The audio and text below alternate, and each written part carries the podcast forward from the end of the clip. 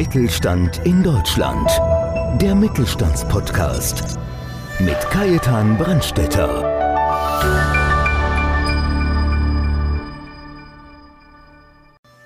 Fabio Di Salvo stehen Nachhaltigkeit und Gemeinwohlökonomie in der Modebranche an oberster Stelle. Darum sind es auch diese Werte, die der Gründer des Münchner Modelabels Enzo Escobar fest in seiner Firmenphilosophie verankert hat. In dieser Episode spricht er darüber, wie sich dies in der Modebranche leben lässt, über das Thema Mensch und vieles mehr.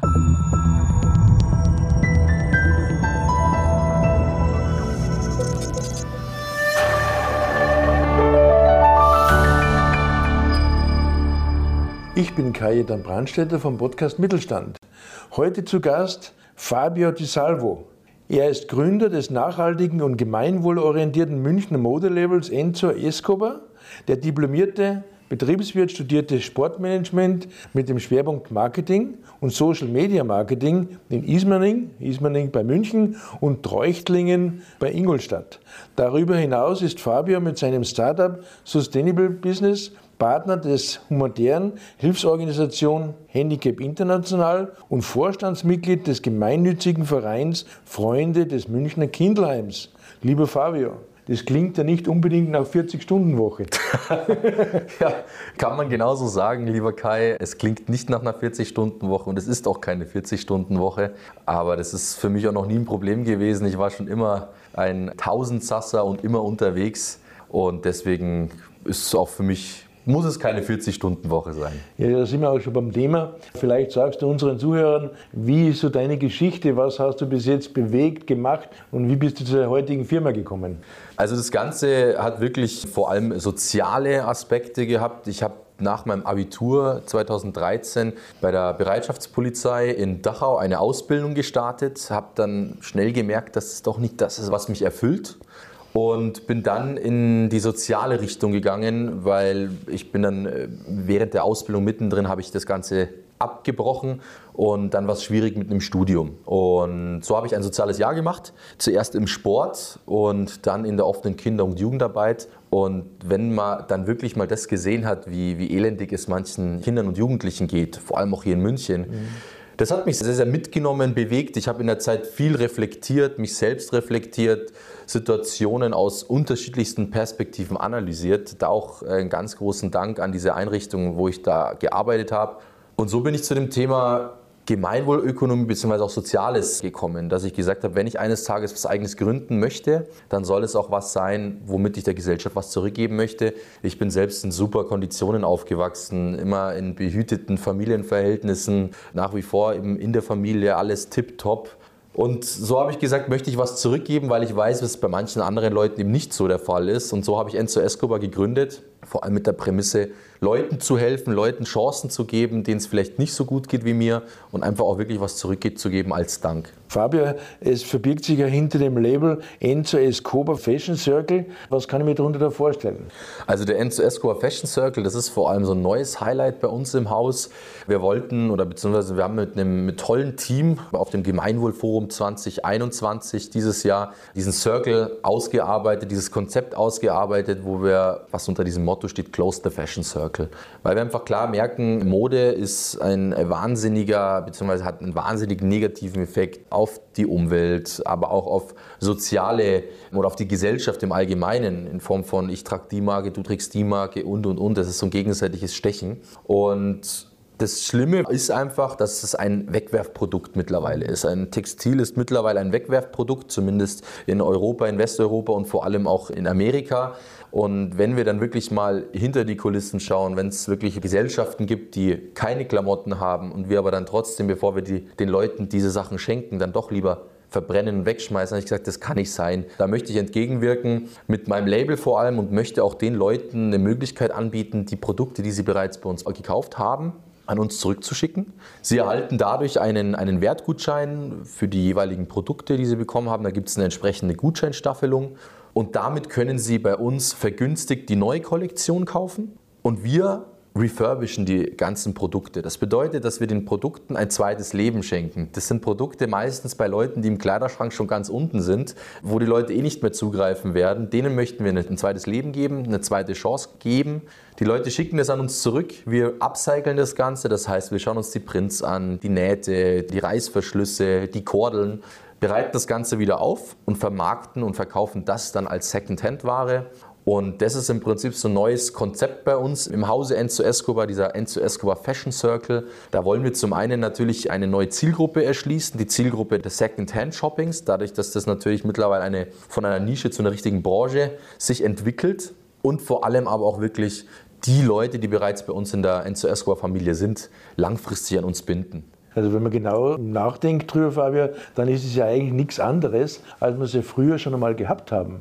Also wenn ich an meine Kindheit, ich meine, ich bin ja äh, deutlich 50 plus, äh, wenn ich so zurückdenke, äh, ich habe da die Hosen von meinem Cousin geerbt und dann das Hemd von meinem Nachbar ja. oder wie auch immer, das haben wir einfach damals, also ich war ja nicht so mit dem, wie man so schön sagt, mit dem goldenen Löffel geboren. Mhm. Das heißt, aber damals hat man ja, oder man braucht gar nicht über die Familie hinausgehen, aber früher hat immer der große Bruder, da wiederum habe ich einen großen Vorteil gehabt, ich war der der Älteste, aber mein zweiter Bruder, der Walter, der hat dann die Hemden von mir anziehen müssen. Aber das hat man damals gemacht, ganz normal. Und gerade wenn man jetzt Kinder oder Säuglinge anschaut, ich meine, wenn ich heute so ein 80er Strampler anschaue, ein ganz kleines, ja, warum muss ich das drei Wochen getragen wegschmeißen? Ganz genau. Das ist ja Irrsinn eigentlich. Gell? Also das ist tatsächlich auch einer der Beweggründe gewesen. Ich habe es bei uns war es genauso. Ich sage es einfach mal so. Ich habe noch einen Zwillingsbruder. Bei uns war es anders. Wir ja. konnten es nicht wirklich hin und her geben. Ja. Aber ich habe natürlich auch noch Cousins, mehrere Cousins bei uns. Und da war es gang und gäbe, dass ja. wir gesagt haben, gut, die T-Shirts, die uns nicht mehr passen, die haben meine jüngeren Cousins bekommen. Weil man muss nicht nur mit dem goldenen Löffel, das sind wir auch nicht gewesen, ja. aber da geht es mir einfach auch um wirklich um Respekt gegenüber dem Produkt ja. und Respekt gegenüber der Branche. Ja. Und ich möchte wirklich die Leute weg von diesem Konsumgedanken, konsumieren, konsumieren, mhm. jetzt hier was kaufen und wieder weg und wieder kaufen und wieder weg. Davon möchte ich ja versuchen, die Leute wegzubringen. Und zumindest auch, wenn wir was konsumieren, weil Konsum als solches ist ja nicht verkehrt, aber wenn, dann das Richtige konsumieren. Und so ist dieses ganze Thema entstanden und im Prinzip ist es genau der Circle oder damals auch schon ein Fashion Circle ja, gewesen. Ja. Und wir haben es jetzt einfach nur noch mal mit unserem Label auf Papier gebracht und wirklich das dann auch über, ich sage jetzt mal, über den privaten Rahmen hinaus bieten wir das den Leuten an. Ja, und so wie man so schön sagt, es gibt nichts Gutes, außer man tut es. Genau. Und ich meine, da ist eigentlich genau der Punkt, wo man sagt, wir früher, jetzt kommen wir noch einmal in die Vergangenheit, da hat man früher, wenn da hat die Mutter den Reißverschluss angeschaut, dann ist der Reißverschluss rausgeschnitten worden, die Knöpfe sind rausgeschnitten worden und hat es wiederverwendet und erst dann wurde es noch zum Putzlappen verwendet, dann endgültig, genau. dann wurde es beerdigt.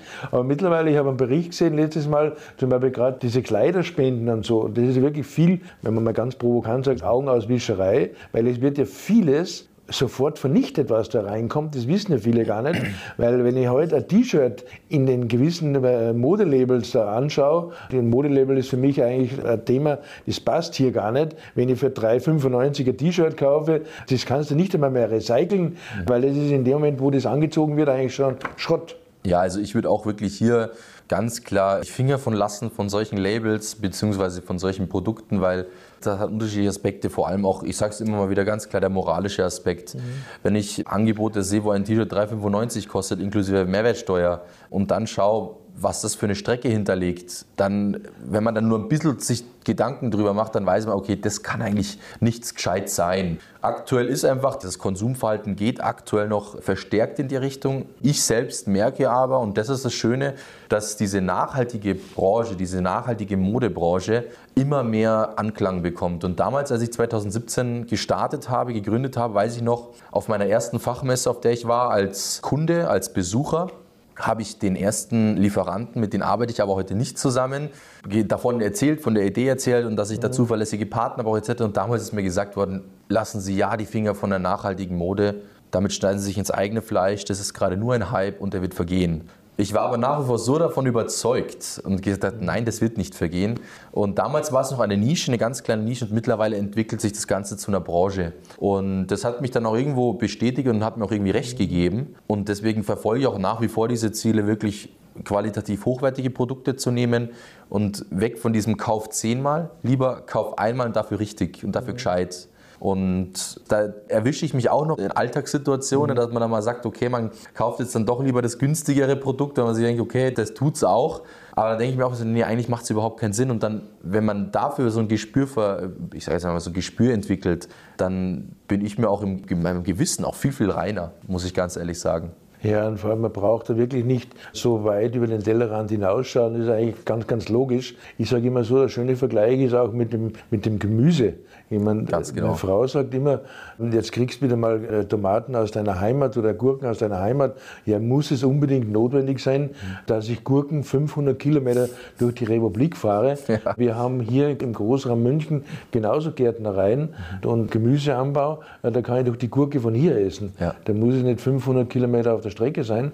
Oder wir gehen noch einen Schritt weiter, gerade mit Textilien. Ich meine, die, die Leute, viele haben ja gar keine Vorstellung, also ein Container, wenn ich den von Hongkong rüberbringe oder von irgendwoher, egal woher. Das kostet gerade mal, das ist ein großer Container, 1500, 2000 Euro. Wenn ich das dann auf die Stückzahlen umrechne, dann ist das natürlich erschreckend wenig. Aber wenn ich dann rechne, wie viel Schweröl da in die, in die Natur rausgepumpt wird, da sollte man sich schon mal wirklich mal Gedanken machen, was ist Nachhaltigkeit. Das ist genau der Punkt. Und es ist nicht nur der Transport, der vor allem so ich sage jetzt mal, äh, klimaschädlich ist. Der ist schon auch klimaschädlich, keine Frage. Es sind aber auch Sachen, wie werden denn die Rohmaterialien angebaut? Was werden für Rohmaterialien mhm. verwendet? Also vielleicht dann auch mal im Hintergrund. Ich selbst habe ja nie irgendwas in die Richtung studiert. Ich habe Sportmanagement studiert. Ich bin im Sport auch zu Hause, vor allem im Fußball. Und dieses ganze Thema Mode, Schmuck etc., das habe ich mir nach und nach selbst angeeignet oder selbst erlernt durch Extraschichten mhm. über eine 40-Stunden-Woche hinaus. Und wenn man sich dann aber wirklich im Klaren ist, wie diese Supply Chain komplett aufgebaut ist und was sich dahinter alles verbirgt, in Bezug auf die Rohmaterialien, benutze ich eine herkömmliche Baumwolle, eine Bio-Baumwolle, was ist denn hier der Unterschied? Viele Leute hören, ah, Baumwolle, ja super, Baumwolle ist ja toll, aber was eigentlich Baumwolle und Bio-Baumwolle, was da für Unterschiede sind, das ist ein Unterschied wie Tag und Nacht. Mhm. Und da war es mir einfach dann ganz klar zu sagen, Leute, und hier möchte ich mit meiner, mit meiner Vision, mit meiner Idee vielleicht irgendwie in einer gewissen Weise Vorreiter sein, ja. Und heutzutage ist es natürlich dann auch so, als Startup oder überhaupt auch als Unternehmen, die, die nachhaltigen Modelabels sprießen aktuell aus dem Boden mhm. wie die Pilze. Das ist, ja. wenn man nur in Google eingibt, nachhaltiges Modelabel, dann kriege ich möchte nicht wissen, wie viele es in München auf einmal gibt. Und das ist aber für mich aber in einer gewissen Weise eine Herausforderung, da sich abzuheben, mhm. aber vor allem auch, und das ist auch so ein Thema bei uns, sich irgendwie abzusetzen von den anderen. Und da schauen wir nicht nur auf die Nachhaltigkeit, sondern eben auf die Gemeinwohlökonomie. Mhm. Und das ist genau der Punkt, wo wir uns auch sehen, wir sind ein gemeinwohlorientiertes Unternehmen und innerhalb dieser Gemeinwohlökonomie ist die Nachhaltigkeit eben ein Teil davon aber die Nachhaltigkeit in Bezug auf Ökologie, auf Soziales und auf Ökonomie. Und diese drei Bereiche eben im Einklang zu halten, die sind besonders und die sind auch wichtig, mhm. ganz klar. Und meiner Meinung nach ist das auch eines der Wirtschaftsmodelle, die sich in Zukunft absetzen werden und deswegen sind wir schon seit Tag 1 dabei und schon früh dabei, das Ganze so bei uns zu etablieren und vor allem auch umzusetzen. Ja, aber Fabian, das ist ja auch der Grund, warum du heute da sitzt und kein anderer zu diesem Thema. Weil bei Vielen dir, Dank. wir haben aus einem Gespräch, wo wir uns unterhalten haben, wir haben noch nicht über den Podcast geredet, sondern einfach ja. allgemein. Und da habe ich einfach gemerkt, du brennst ja für das ganze Thema und du stehst zu 100% dahinter. Und viele, viele große Firmen, will ich jetzt einmal sagen, um Gottes Willen, ich werde dir keine, keine Namen nennen, aber viele nehmen das Nachhaltigkeit halt einfach leider Gottes als Marketing-Gag, wenn man das so sagen darf. Also Gag ist jetzt fast ein Schimpfwort zu dem Thema, mhm. weil das für uns so wichtig ist. Äh, und gerade mit diesen ganzen Labels und mit den ganzen Sonderaufdrucken, das ist ja teilweise nur hausgemachte ja, Logos. und das, genau. glaube ich, ist auch ein Thema, wo man mal einsteigen sollte, besser und genauer. Was ist eigentlich Nachhaltigkeit und wo erkenne ich die echten Labels? Ja, also das ist ein guter Punkt. Thema Nachhaltigkeit ist, jeder definiert Nachhaltigkeit anders. Deswegen mhm. ist es auch ein Begriff, den ich aktuell noch verwende als Nachhaltigkeit nachhaltiges Modelabel, weil Nachhaltigkeit ein greifbarer Begriff ist. Mhm. Wenn ich heute den Leuten sagen würde, wir sind ein gemeinwohlorientiertes Unternehmen, dann sagt der Partner, der Empfänger dieser Nachricht, was bedeutet denn gemeinwohlorientiert? Die Leute können mit diesem Begriff noch nie wirklich was anfangen. Und wie definierst du Nachhaltigkeit, sage ich immer. Und es gibt Leute, große Firmen, die sagen, wir sind nachhaltig, weil wir Müll trennen. Wir sind nachhaltig, weil wir Pflanzen im Büro haben. Und das ist für mich dann schwierig, weil das ist, hat für mich nicht viel mit Nachhaltigkeit zu tun. Vielleicht in einer gewissen Weise, um eine entsprechende Atmosphäre zu schaffen. Mülltrennung natürlich auch ganz wichtig, keine Frage. Aber bei mir ist es wichtig, dieses ganzheitliche Thema der Nachhaltigkeit. Das heißt Nachhaltigkeit im Bereich der Ökonomie, der Ökologie und des Sozialen. Dass ich nicht die Unmengen an Erträge erwirtschafte, koste es, was es wolle und mhm. über Leichen gehe, in Anführungszeichen, mhm. sondern wirklich schaue, okay, dem Unternehmen geht es gut, aber auch meinen Mitmenschen und der Gesellschaft geht es gut. Das heißt, diesem sozialen Charakter und dann auch noch diesem ökologischen Charakter dass ich hier nicht einfach nur, wie es eben auch einige Leute als Mittel zum Zweck sehen, diese Nachhaltigkeit. Wir sind jetzt nachhaltig mit unseren eigenen Nachhaltigkeitszertifikaten. Und wenn man dann mal hinter so ein Zertifikat schaut, dann das Einzige, was nachhaltig und grün ist, das ist eigentlich die Farbe und die Schriftart, so ungefähr in dem Logo. Ich frage mal eine private Frage, persönliche Frage. Ja. Wenn du so zurückblickst, was würdest du heute vielleicht nicht mehr machen oder anders machen? Schwierige Frage. Oder was würde ich heute anders machen? Um das vielleicht auch als private Frage zu beantworten, ich würde vielleicht in der Kommunikation ganz am Anfang anders auftreten. Ich habe durch meine Selbstständigkeit viel persönliche oder auch private Hürden gehabt, diese psychologischen Herausforderungen in Form von Freundeskreisen etc. Man hat wirklich erst dann so richtig erkannt, wer Freund ist und wer Freund ist, in mhm. Anführungszeichen. Da würde ich mir vielleicht heute nochmal Gedanken machen, wie ich nach außen kommuniziere, dass ich hinter dem Ganzen stecke, dass ich der Gründer eines nachhaltigen Labels bin, weil da habe ich schon gemerkt, da gab es dann so, einen, so eine Trendwende, dass man auf einmal nicht mehr so mit den Leuten was zu tun gehabt hat, wie man in der Vergangenheit was Zeit verbracht hat als solches. Mhm.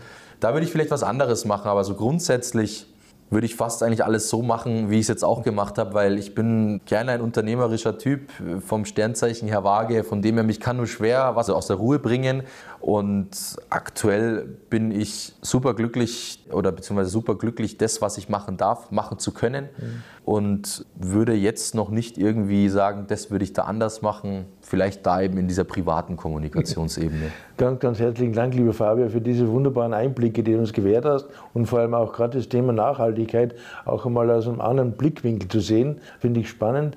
Vielleicht Sehr einfach gerne. zum Schluss noch einmal, weil wir haben ja hier ein Unternehmernetzwerk. Ja. Was würdest du vielleicht unseren Leuten, unseren Hörern mal auf den Weg geben als Tipp so von dir?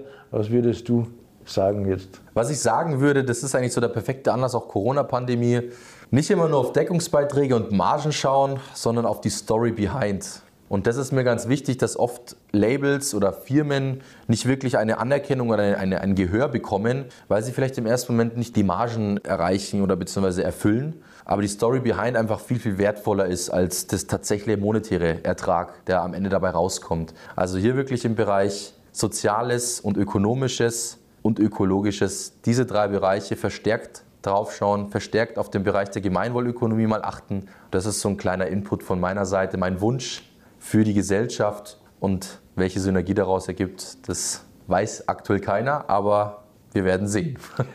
Liebe Fabio, ganz, ganz herzlichen Dank für diesen offenen Worte. Vielleicht bis zum nächsten Mal, zum nächsten Podcast. Vielen Dank, lieber Kai, für die Einladung. Hat mir sehr viel Spaß gemacht und sehr, sehr gerne komme ich wieder. Und bei Ihnen ganz, ganz herzlichen Dank, dass Sie wieder dabei waren und freuen Sie sich auf den nächsten Podcast Mittelstand. Mittelstand in Deutschland. Der Mittelstandspodcast. Mehr Infos mittelstand-in-deutschland.de